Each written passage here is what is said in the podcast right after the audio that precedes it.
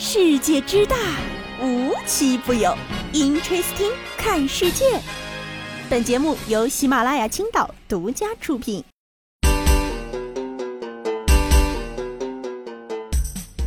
Hello，大家好，欢迎收听今天的 Interesting，我是悠悠。最近啊，这喜事儿的新闻太多了。呃，尤其是中彩票的，嗯，我都严重怀疑是不是这些卖彩票的业绩不够了，年底冲销量呢？啊，为什么总是有那么多让我眼红的呀？哎，近日啊，一个大学生在校内买了一张十块钱的绿色的顶呱呱绿翡翠，喜中了一等奖，奖金二十五万元。不知道有多少小伙伴都买过这张绿色翡翠绿啊？反正我是买过，最多就中过五块钱，还赔了五块。随后啊，人这位大学生去领奖的时候，全校学生都去看热闹了。这个视频被传到了网上之后呢，也走红了。然后记者呢也向武汉的体育彩票中心核实了啊，说这个学生中奖后的第一时间呢，先汇报给了辅导员，然后这个奖金呢也在银行顺利的领取了。这个孩子说啊，现在呢，这个奖金领到手之后呢，一部分自己留下，另一部分呢要给家里，让家里合理安排使用，真的是非常的孝顺呢。就是如果悠悠中了一百万的话，我也会这样做的，前提是哪里来个奖能够让我中中呀。说到中奖了啊，有的时候呢，这个奖可能不是你主动中的啊，然后是你被动中的。中了之后呢，还不是那么想要啊？什么情况呢？啊，接下来这位女士中的呢是一个倒霉奖。前两天呢，在湖南长沙开了一场这个关于劳动争议案件的仲裁案。这个案子呢是怎么回事呢？啊，一个名叫小兰的女士入职了长沙的一个健康管理公司，试用期呢，她的工资为七千两百元每月。但是让她意外的是，她刚上班十天就被无故开除了。而且问原因是真的，谁都给不出原因来。于是啊，这个小兰呢就去劳动仲裁了。仲裁之后呢，小兰也赢了啊，说这个公司需要支付小兰工资以及赔偿金，共计一万元。这个仲裁结果，公司也不认呐啊，虽然不认，但也是法律的结果。公司呢就一拖再拖，甚至为了刁难这个申请执行人，这家的公司。竟然将应该支付的一万元案款兑换成了一百二十二斤重的硬币！我的天哪！啊，你就说你这格局吧，你这公司能大到哪儿去？据说啊，这个百金硬币是这个公司的老板指示员工通过多家银行特意兑现而来的，用于支付执行案款。你说这点小肚鸡肠，你能干得成什么大事儿啊？本身违约你就在前，背叛之后呢，还想尽办法来刁难其他人，真的是太让人瞧不起了。于是呢，他就又被我们这位小兰女士告上了法庭，说你这个啊，明显就是消极的对抗执行意图，阻碍了司法工作人员执行职务，应该给你查处。于是呢，又一次进行了开庭，于是呢，又一次来到了熟悉的画面，这位公司又被罚款了五千元。你说早知如此，何必当初呢？明明是你做错了，安安静静、乖乖巧巧的赔偿人家，这事儿不就了了吗？非得要搬起石头再砸一下自己的脚呀！说到这儿了，又突然想起来，前两天关于这个唐山男子打人的非常火的这个案子呢，前两天也是判决了啊，但是这种行为却没有被永远的判决掉，嗯。九月二十七号的凌晨呢，一个网友爆料，重庆的一个酒吧内呢，一个男子呢用言语调戏隔壁桌的两个女生，哎，又是非常熟悉的开头，并且呢叫他们过来喝一杯。这两个女孩啊就没有回应他们，并且呢比较聪明啊，直接把老板叫来了。谁成想啊，这老板真是膀大腰圆，看着就非常的可靠。随后呢，这两位老板就上前劝阻这个男子，眼看这个事态就平息了啊，好像是好一点了。结果这个男子又拿起打火机扔向了隔壁桌的女孩，你说你这手咋那么欠呢啊？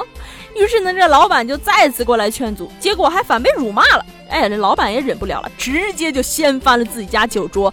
于是双方发生了肢体冲突。据知情人介绍，随后呢，这个治安队就很快赶到了，打斗也并不严重。目前呢，也正在配合警方的这个调查。你看，我就说了，这店家跟上面这公司比，格局不就打开了吗？看不惯我就干，嗯，难怪以前看的武侠小说里，百年老店的老板必须又有侠气又有武力，这遇到撒泼闹事的客人就不能怂啊！没有撤退可言。接下来要跟大家聊这事儿呢，可能大家得看才会有更深的体会。前两天啊，河南一女子晒出了一个教娃娃写自己名字的视频，配文说：“后悔给你找了个姓苏安窜的爹。”哎，大家听着这个“窜”，是不是就感觉这是个什么字啊？好像很难写的样子。没错，这个字非常的难写，大概笔画写下来得有三四十画。具体怎么写呢？大家也可以搜一下，参考一下啊。反正是真的非常难写。有网友甚至建议其二胎取名窜一西啊！你是真的够损的啊，这网友，这也就不是你家孩子，给孩子起这么个名字，等别人人家考试连卷都交上去了，你家孩子还在那写名字呢啊！哎呦我的妈！你说现在这娃娃不好带呢，哎，于是就大家就想了，我找个高学历阿姨呀。呃，二零二一年五月的时候，佑杰家政公司发布了一则清华毕业生求职保姆的商业宣传，内容呢是二十九岁的李静，本科毕业于清华大学，目前是保姆阿姨管家，曾服务于汤臣一品四口之家，月薪三点五万。这个商业宣传上呢，包含了很多信息，并且呢还附有了一张这个女子的照片，就非常的漂亮啊！我记得当时大家伙都被唬得一愣一愣的。真以为家政行业现在都这么卷了吧？没想到吧，都是假的。经过核查啊，这个宣传内容均是虚构，人是假的，照片是 P 的，而且公司当时并没有清华毕业生应聘。于是啊，二零二二年九月二十六号，上海松江市监管局对其进行了行政处罚，罚款二十万元。该说不说啊，人家花了二十万就能打了一个宣传力度这么大的广告，简直就是震麻了呀！啊！说起这个，为了宣传不择手段啊！这个魔幻的互联网真是每天都有让人惊奇的视频哈。前两天啊，一个博主发了一个视频，内容呢是他家牛吃草，想让大家伙听听声音解解压。结果评论区的几位大神看了后说：“哎，这只牛只吃草尖，不是好牛。好牛是不会这么糟蹋草的。”然后呢，他们就开始一本正经的在评论区讨论一头好牛应该怎么吃草，觉得这头牛没有智慧。啊，下面呢还有不少人附和说：“嗯，哎，这个牛不行啊，确实不是一头勤俭持家的好牛。”牛说：“我不是真的人，但人是真的牛哈。”难怪古人会对牛弹琴，对人弹琴没三分钟就要和你杠了。虽然这草我一口都没吃过，但我就是懂。下一步是不是我们该教鱼怎么游，教鸟怎么飞？我觉得学者们也别研究数理化，都来研究你吧。我觉得你们比地球更懂应该怎么转圈儿啊！我长这么大没见过这么嚣张的人。哎，今天你就见到了。说起这个只吃草尖的牛了啊，其实有一部分的动物的精神状态也值得研究。养小宠物的朋友们应该都知道，如果长期不陪伴自家宠物呢，它可能会抑郁。结果就真抑郁了。但是呢，它不是宠物。九月二十四号呢，在河南辉县市的挂壁公路上，一群山羊突然跳崖坠亡。应该有很多小伙伴都刷到了这个视频啊，就是只要头羊开始跳，后面的羊全部都跳了下去。当地的这个村委会工作人员称啊，他们怀疑是因为突然出现了这个汽车鸣笛，头羊就受惊跳崖了。于是呢，在头羊的带领下，后面的羊跟着，后面的羊跟着嗡的一下全部跳下去了。羊群坠崖处呢，大概是有六十米高，村民算了一下，大概损失了十几万。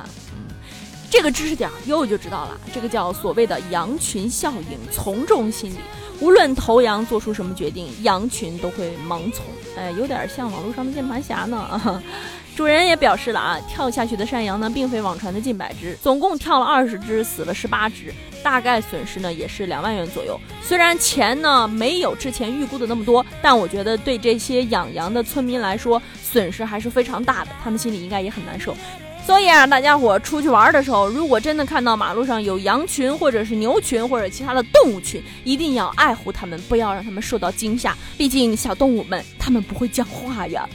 好了，今天的节目呢，到这里就结束了，大家别忘了给我转赞评三连哦，我们下期节目再见，拜拜。